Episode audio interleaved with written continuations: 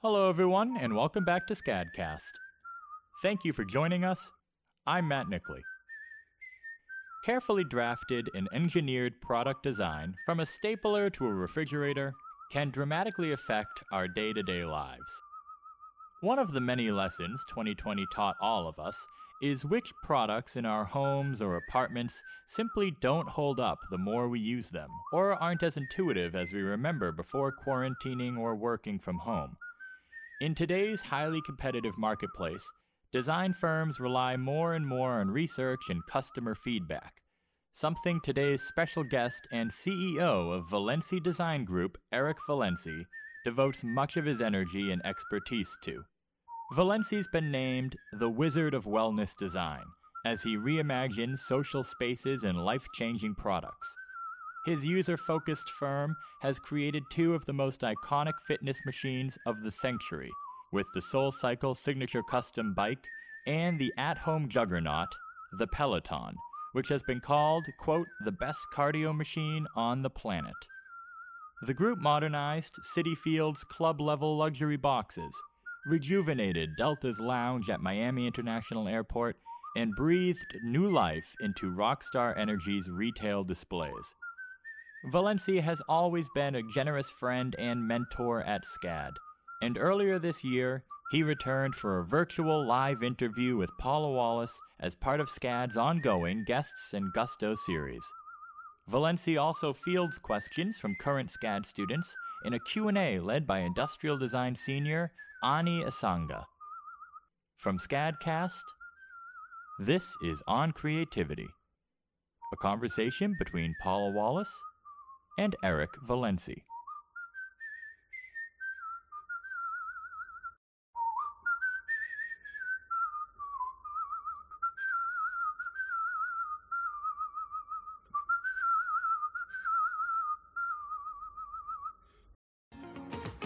Good design is so many things. It's not just how it looks. I think that you should be conscious of durability, wearability, the value, what's what are the resources being taken to bring it to life.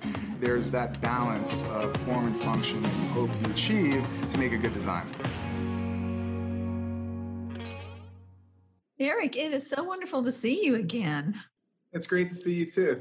Yeah. Well, I know we spoke at SCAD Style 2018, and you certainly have been very busy since then. And your focus on at home fitness and wellness was prescient. I think we've all been spending so much time at home, other than Uber Eats, uh, at home fitness rules, at least in my household.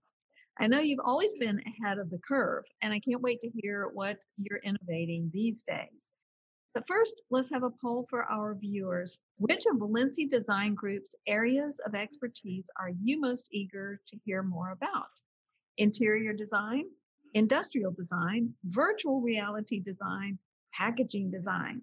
So much to talk about across so many design disciplines we actually teach here at SCAD. Well, from SoulCycle and Peloton bikes to designs for cult brands like Equinox and Barry's Boot Camp, you are the mastermind behind fitness design. But I know Maurice Villency, now Villency Design Group, was founded by your grandfather as a furniture design company. Was there an aha moment that drew you into the world of wellness?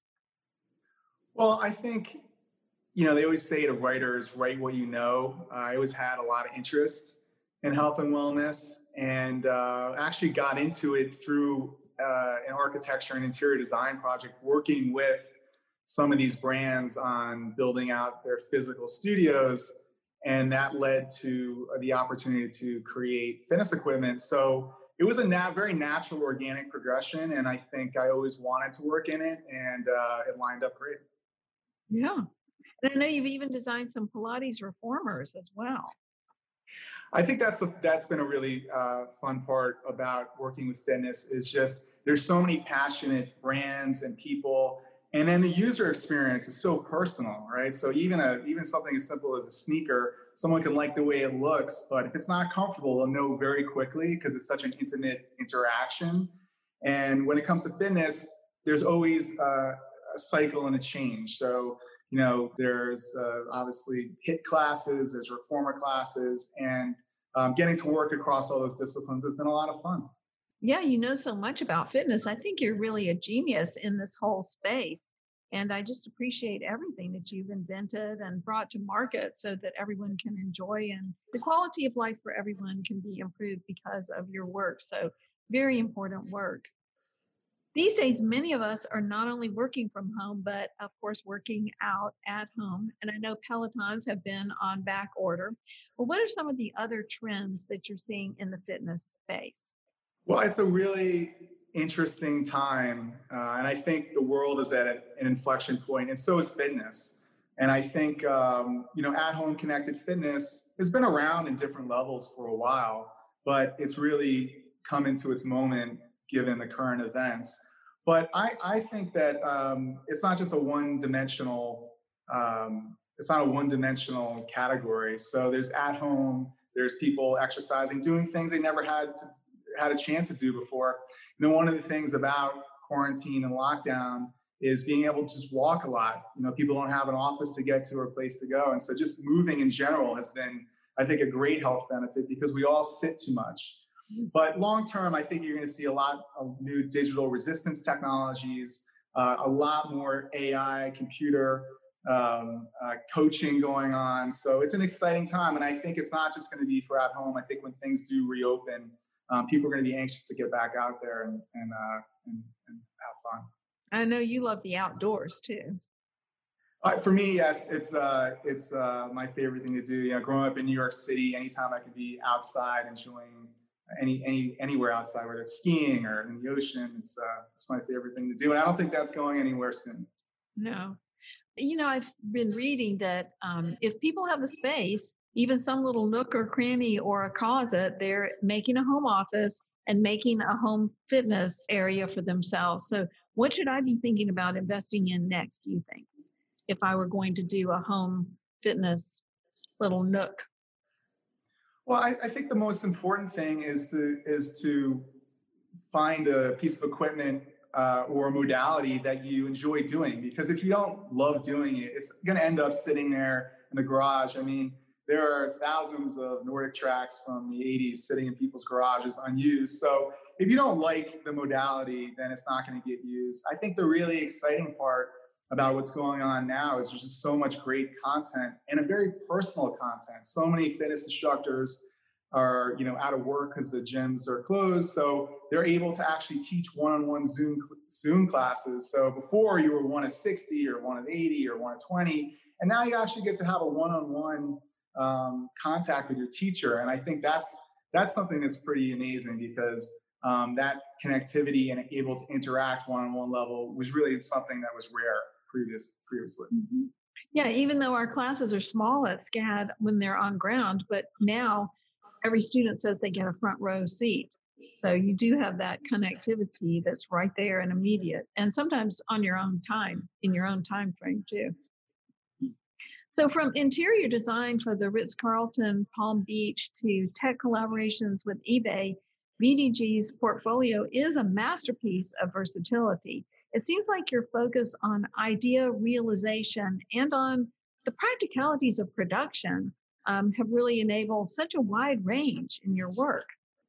Well, absolutely. I mean, when we're thinking about what is a good design, a good design doesn't just look good, right? So it has to it has to be well made. If it falls apart, that's not that's not a good design. It has to have a decent life cycle. Uh, I don't believe in designed obsolescence. I think it should be designed to last as, as long as possible. Uh, it has to be good value for what it's supposed to be. Uh, and I also think we have to be sensitive to things like sustainable design, the environment. And good design is simple. It's not easy, but the, but, but the concepts are, are pretty simple. Um, all those different touch points uh, have to play into it. And if you acknowledge them and work as a team, you can you can achieve them. So we offer over a hundred different degree programs at SCAD, and we're always teaching students how to make themselves indispensable in the workplace. Who's valuable to you in your work and in your firm, and what expertise and qualities do you look for? Well, that's a great question. And design and has work has changed so much uh, over my career, and it it really is collaborative. You have all these different disciplines. Um, if we're talking about you know, interiors, you have the architects, mechanical engineers, you have the contractors, you have the upholsterers.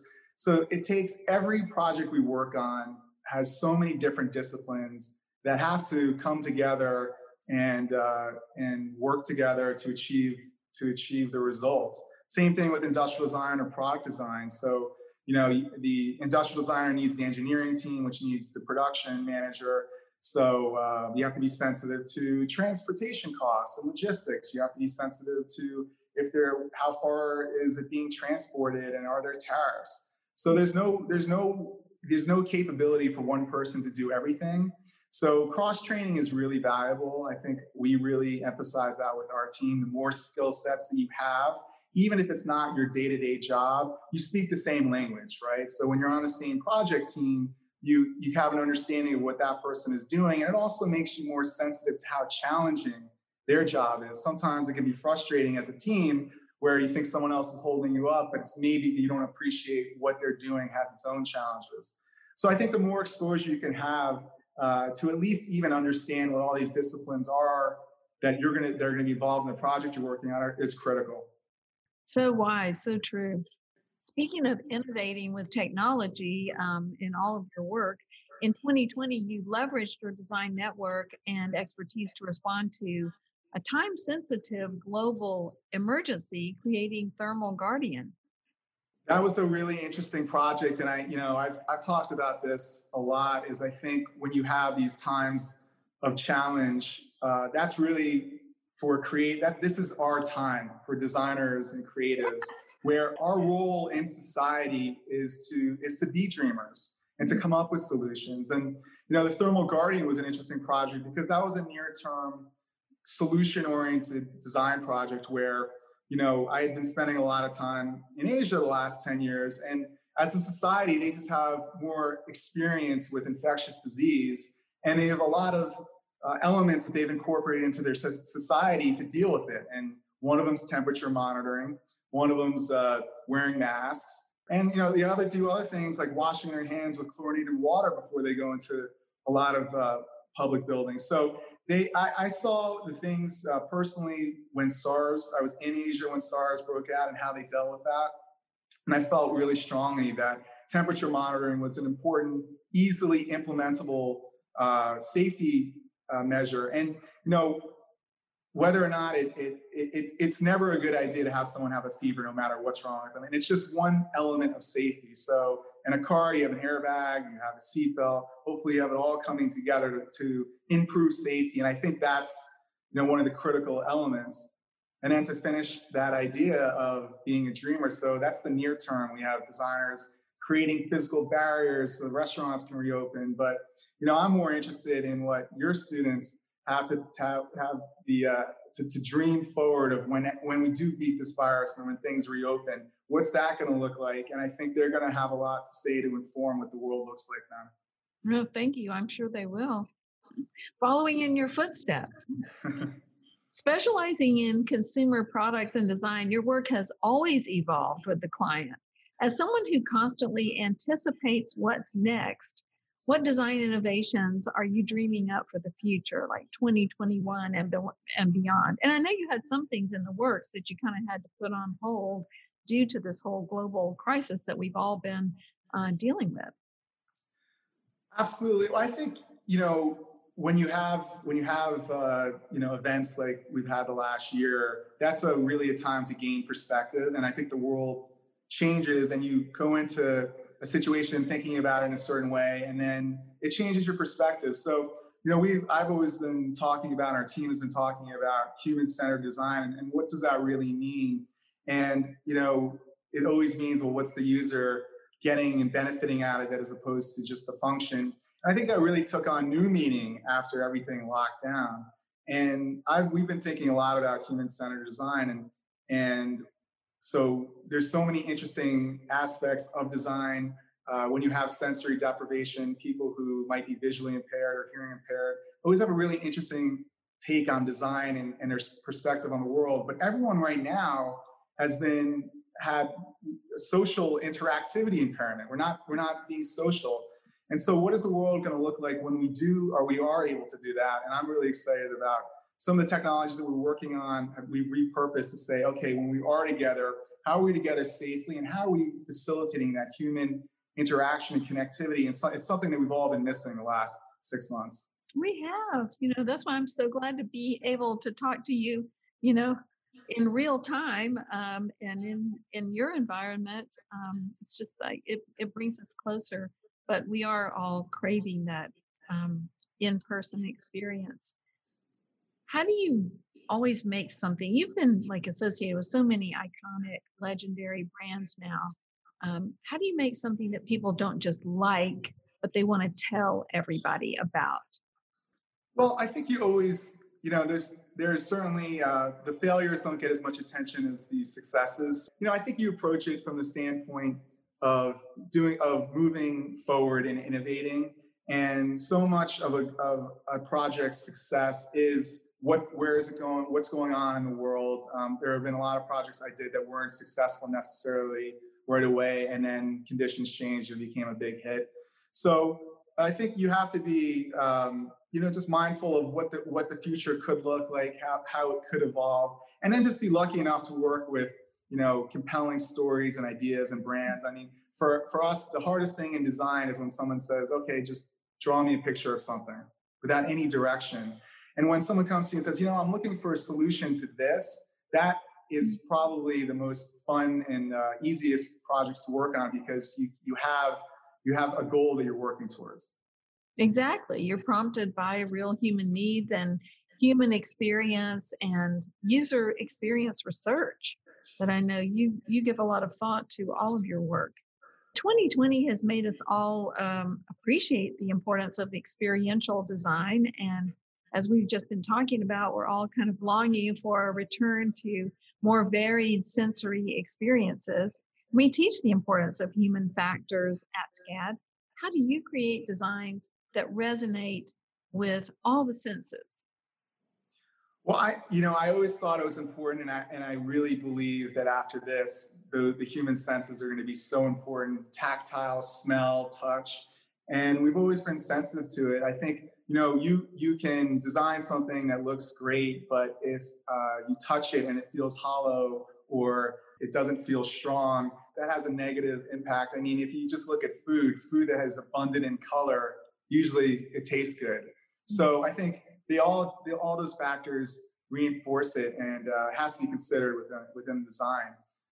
You always have your finger on the pulse of what's next. What are your 2020 must-haves in tech, fashion, and design? The hits of the year. Well, I think there's been so many. I, I, you know, where you know, there's been this this endless technological ascendancy for the last you know 40 years and, and every year something new uh, and compelling come, comes along and whether it you know it could be something like a samsung frame that looks like a painting um, there's constantly you know new ways um, of, of interacting with technology but i'm really interested in um, some of the 3d projective and mapping technologies that we've been playing with. That really make services come alive and, and interacting with content. So I think we're about to move um, post from screens to virtual reality and projections and holograms and what that world looks like. And I and I'm hopeful that I think we were heading down a path of, of virtual existence, but it's my hope that technology will actually now facilitate environments and get people interacting uh, on a personal level. Hmm. Fascinating. Well, Eric, thank you so much for sharing your thoughtful insights into the power of design with us today. We always learn so much from you when you visit us at SCAD, and I love that you always think and dream forward. Well, I can't wait to come visit uh, Savannah as soon as I'm able to. Yeah, okay, definitely. And now it's time for our audience Q&A. Uh, and leading the Q&A will be SCAD Industrial Design Major Ani Asana. Hi, Ani. Thank you so much, President Wallace, and thank you for being here today, Eric. So, to start this Q&A, I'd like to ask, if you were launching a design firm in this beautiful, weird year of 2020, what strategies or angles would you use to best attract customers? Uh, it's a great question. And there's, as, as I mentioned before, there's always near term, real world solutions that need to be implemented. And so there's always opportunity. And there's a lot of opportunity right now because there's so many businesses that are closed and need to find ways to open or at least interact with their customer base. And that could be making their physical facility safer or comply with government regulations, which is a challenging and constantly evolving uh, uh, situation. And then there's ways to interact with them remotely, and that could be via tech or other ways. So uh, there's a huge amount of opportunity where people and businesses need to get reopened. So um, that's a that's a that's a near term opportunity, and thinking about that is a way which not only can help your business, but it can help people reopen their businesses and help help the world. But this is a moment in time, and I think that if you focus too much on you know near term issues like that, at some point people will want to rip down those plexiglass barriers and interact, especially when we've beaten this virus. So I also think it's important to think forward of okay, what is going to happen when when I can go out again? And you know, I, I just know that part of our human experience is sharing meals and going to concerts and going to people's weddings. And what's that going to look like after this? And i think um, i have some ideas but i'm sure you know you and the other designers out there have some great ones too. Yeah thank you so much. So basically you mean reaching out and finding what people would need to get their lives back to normal and capitalizing on that with the business right absolutely and and if you think about it um, there's businesses all over the place. It could be a third generation restaurant or a store and they knew they, they operated great businesses and they had a very loyal customer base and they knew how to maybe they're the greatest restaurant italian restaurant ever and how to serve the food. But now they have to figure out a way to remotely interact and maybe they don't have technological uh, skills or savvy because they just it wasn't part of their day to day so people do need to they need they need solutions and they, they may not have a comfort level of it. And so those are win-win synergistic opportunities where you're helping businesses get reopened. Uh, they have a great product. They just need to find a way to get it to their to their loyal clients. Nice. Thank you. And so before we get to our audience questions, we have the results of the poll. So the focus our audience wants to hear more from about you today, Eric, is interior design. So, um, moving on with that, uh, what makes the Villency interior design technique unique? Well, I, you know, I think that our, our design philosophy in general is that we're very broad. We use as many disciplines as possible. So, and we're adaptive and solution oriented. So, you know, whether if you t- look at some of the projects we've done in the past, whether it's Citi Field for the New York Mets, or the Delta Terminal in Miami or a hotel project. They're very different environments. But I think what we always always take into account is this universal design, people who uh, are going to be interacting with it, and we try not to make it too specific. So you want it to be as inclusive and as pleasing uh, and effective an environment as possible. I mean, you think about who's using an, an airport or a sports stadium and how different that is from a hotel lobby or a hotel bedroom. You, know, you, you have very different uh, users, and taking into account something which is a pleasing environment for everyone is really important, and and having that flexibility so that it doesn't become obsolete obsolete overnight. Yeah, nice. So basically, not specifying, but being able to um, encompass like a large audience with a design.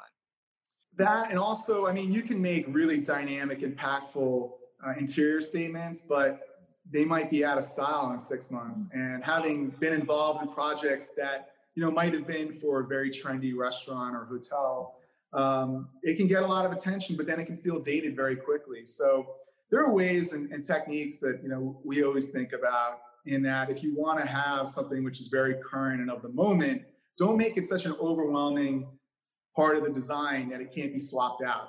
So, you know, maybe, you know, maybe it's a it's a splash of color or a splash of something that's really impactful. But if you remove it or evolve it or change it, you don't have to rip out the entire interior. Yeah, yeah, very yeah. I I like that answer because you know what people term as as good, you know, what people like design wise changes every day, and we have to kind of design something that would function for now and would also be able to function years from now too as well and be a modern design. Mm-hmm. And one great tip for interiors and changing them out is changing your art. So I'm sitting here in SCAD art sales. So if anybody's looking for some great art from SCAD alumni and SCAD students, uh, give us a call. All right. So moving on to the audience questions. Our first question from the audience is by Perena Karki. And her question is Everyone has their own idea and definition regarding innovation. How does that fall into your vocabulary and how would you define it? Well, I think innovation above anything is is finding a solution to a problem, right? So creating a solution to a problem that doesn't exist is just over designing it, right? So, you know, I, I still don't understand why, you know, car keys are removable. As a wireless like that doesn't to me that doesn't do anything because you lose the wireless key. Was anyone complaining that they had to stick it into the ignition? I don't think so.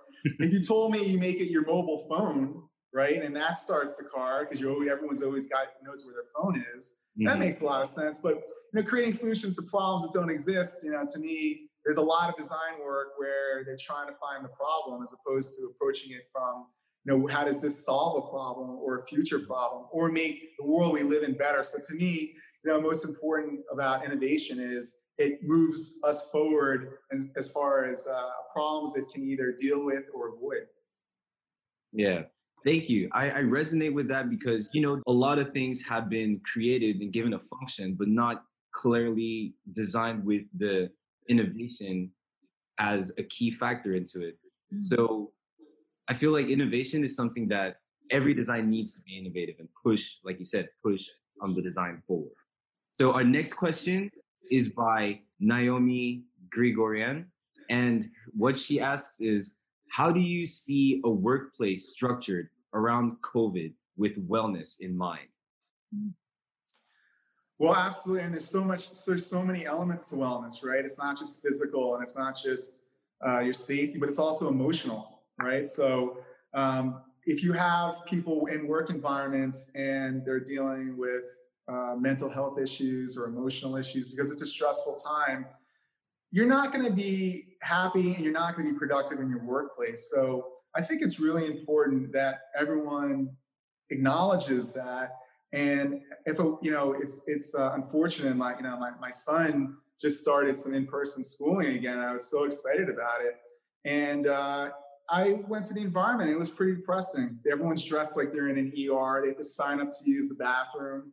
And I was so, I, I thought it was so important that they have to attend school, but seeing the environment they're in, it was a depressing environment. So, as far as workplace health and wellness, uh, I think there's a lot of elements to it. You want people to feel good about where they're, they're at. So, part of that is them feeling safe. And then when they're comfortable, because if you're dressed like you're in an ER, that's not going to probably be the most comfortable uh, place to be.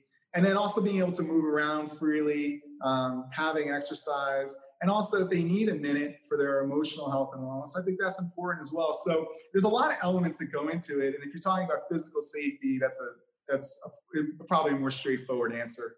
Yeah, I love that because people always need to remember that wellness is not just physical, but also mental and, of course, uh, like medical. You need to have the whole package in order to be completely well. Our next question is by Sasha Hansen, and she asks Is there a field of design that you've never identified as your favorite to work in? Uh, well, that, that is that is isn't my favorite or is my favorite? That isn't your favorite. It's not. Is there a field of design that you have ever identified as your favorite. Oh, as my favorite. As your favorite, yes. Uh, I don't think so. I mean, I, I think I think I think the way I would answer that is um, is usually, I guess, the designer dreamer answer, which is that my favorite is the one I haven't worked on and I always wanted to. So there's so many uh, projects that you know I'd love I'd love to work on an airplane. I'd love to work on. I've done a ton of indoor fitness equipment. I'm a huge skier. I'd love to work on outdoor fitness equipment and skis. So, you know, I think I think it's that curious mind and the idea of, of wanting to work on things you never did and being exposed to it is probably what my my favorite would be. Spoken like a true designer. I'm just looking for my shot. Ways to change the world. I resonate. I feel that. Next question is by Marcela Vallejo. And the question is What are some common mistakes that you see from interior designers that just graduated and enter into the work field? And what is some advice on how they can adapt faster and better in the work environment? That's a great question. And I think one of the, uh, and it's not just unique to interior designers, I think one of the hardest parts about being a young designer is going from a, uh, an environment like a school into the workplace and dealing with criticism and dealing with challenges in the workplace because you know ultimately we're we're if you're doing this professionally we're not artists right? It's a business. And it can be really hard because you can work on something and a client can love everything about it and you think that the rug should be uh, it should be green and the, and the client wants it to be pink. Well it's got to be pink.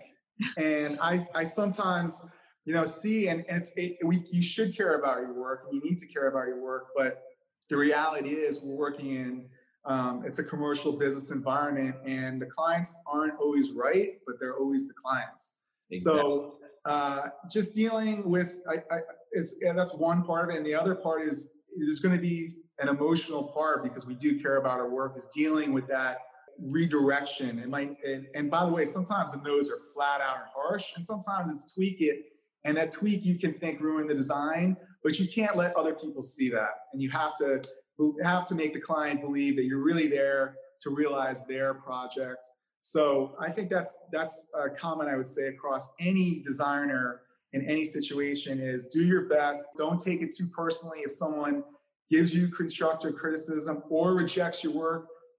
I always think that, you know, if I do work on something and it didn't work, that America wasn't ready. But I'll always take the direction from the client. So that would be my, my advice.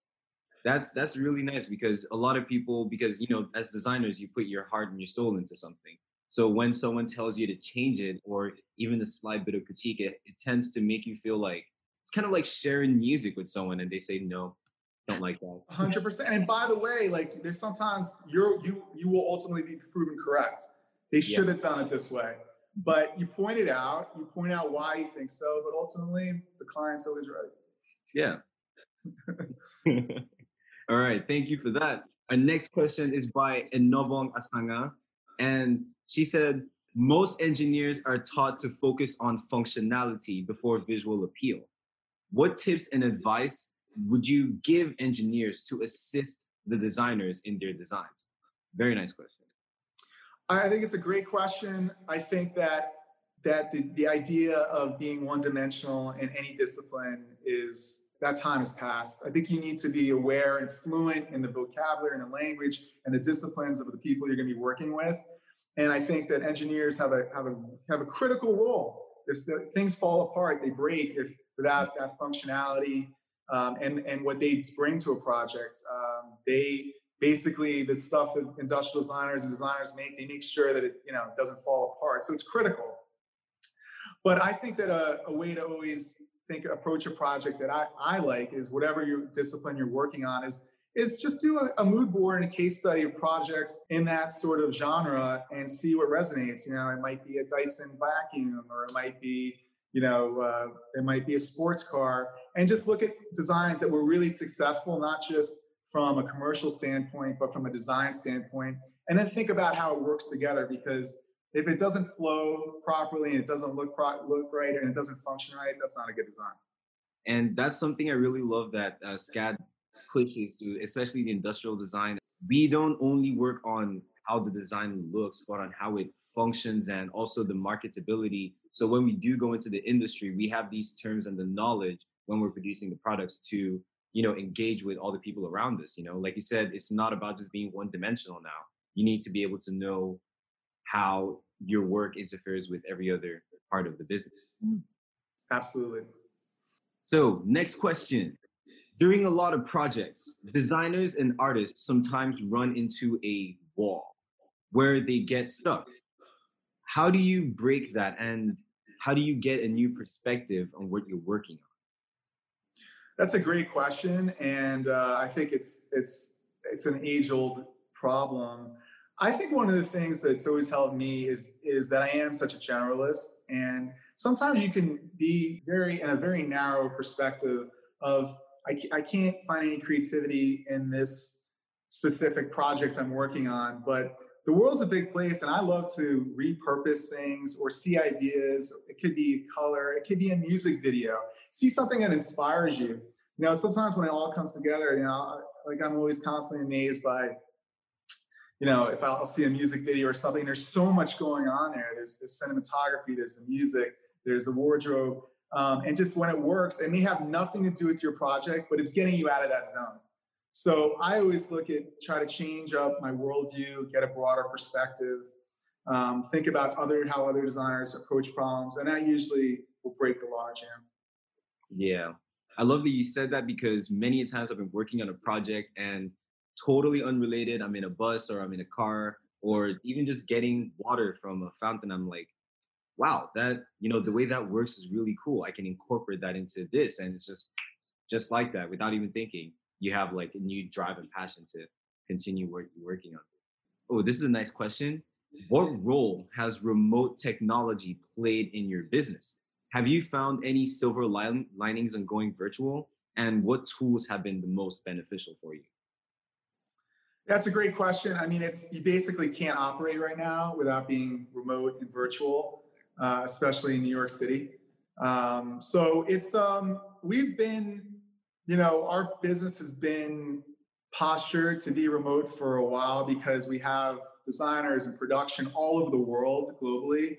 So um, we've noticed over the last year that a lot of people were coming to meetings in the office less because they said, "Oh, let's just hop on," you know, a, uh, either it was a Google Hangout or a Zoom or whatever it was. So it seemed the direction seemed to be going that way. Um, is there a silver lining? I think the silver lining is that people do feel comfortable that they can work in different places. I think overall, though, that there is that human connection is critical. And I think it's important for people to to interact on a personal level. So it's great that we have these tools and being being you know proficient in being able to use Zoom and, and other remote tech, uh, technologies is important. And there's so much we can do design with, you know, doing animations or VR that you can put our clients or other designers where you need to be. Mm-hmm. But um, I think getting out in the world and interacting is very important too. Yeah. So, um, a side note on that question: Do you think um, the virtual workspace is going to go away anytime soon, or do you think it's going to remain as a part of the work culture? Oh, I don't think it's going anywhere. I think it's gonna. It's now. It's it's part of work for probably going forward, as far as I can see.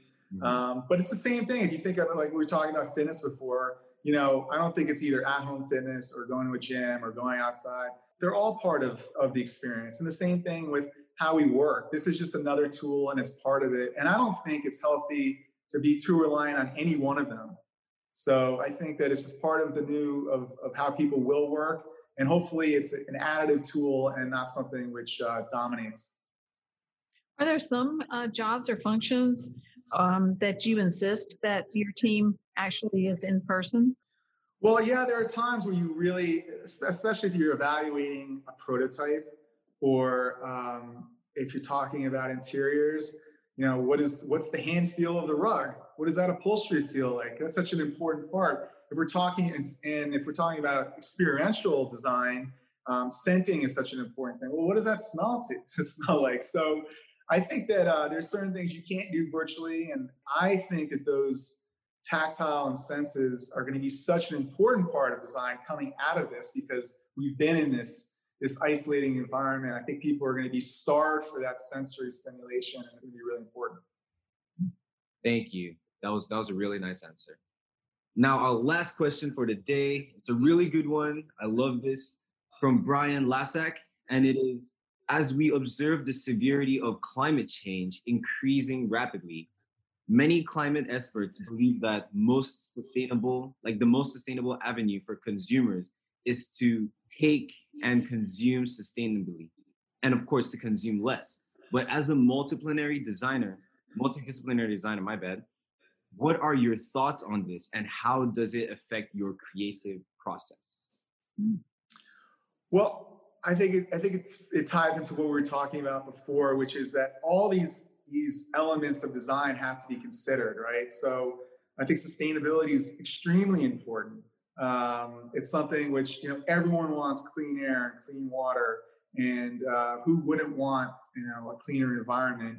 Um, and responsible design is, is something I've worked in for a really long time. And if you think about upholstery of petroleum-based foams, it's the worst thing anyone could have ever decided to make a cushion out of because it's flammable. It was cheap at the time they, they developed it, but latex foam is naturally fire retardant, but it was a cost issue and the whole infrastructure around the petroleum industry made these things really inexpensive. And now we're seeing the consequences to something which was inexpensive and solution oriented with plastics and things like that. So I think it's a really important question is, you know, maybe you save a little money near term on some of these products, but the cost long term to not just the environment and society, they're huge, they're cataclysmic. So it's something that does need to be considered. It's really important. I think going back to dealing with frustration is we always try to present a sustainable solution to our clients. And a lot of times people make budget decisions where it's just cheaper for them to go a different direction because that's the way the supply chain goes but I think the sensibilities are changing where people are demanding, they want environmental compliance, social compliance is really important, all those things. They want to make sure that the people who are making products are paying, being paid a fair wage. So all these things need to be considered, and um, I think it's the future. I like that. Thank you so much, Eric. Thank you for participating today. Yeah, thank you, Eric. Thank you, Ani. Eric, you have so many admirers at SCAD. We can't wait to catch up with you again. Great job, Ani. Thank you. Thanks for having me. All right. Have a great day. Take care, everyone.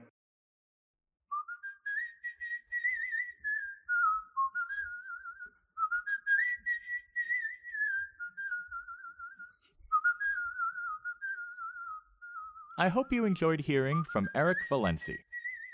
As 2020 wanes into memory, take some time to appreciate all that you've overcome this year. There have certainly been trials and adversities, but you've persevered, thanks to collaboration and most assuredly, creativity. To all of our listeners, thank you for spending time with us this year. It's a pleasure sharing this show with every single one of you. And from the entire SCADcast team to all the medical field, first responders, and other emergency workers, to the grocery store clerks, teachers, mail carriers, sanitation workers, and everyone who kept the world turning for all of us, thank you. And cheers to a 2021 defined by coming together, lending a friendly ear, and rediscovering all that we love with renewed eyes. Thank you for tuning in to SCADcast and On Creativity, executive produced by SCAD president and founder Paula Wallace, with original music by SCAD alumnus George Lovett. On behalf of the entire SCAD community, Happy New Year, and we'll see you next time.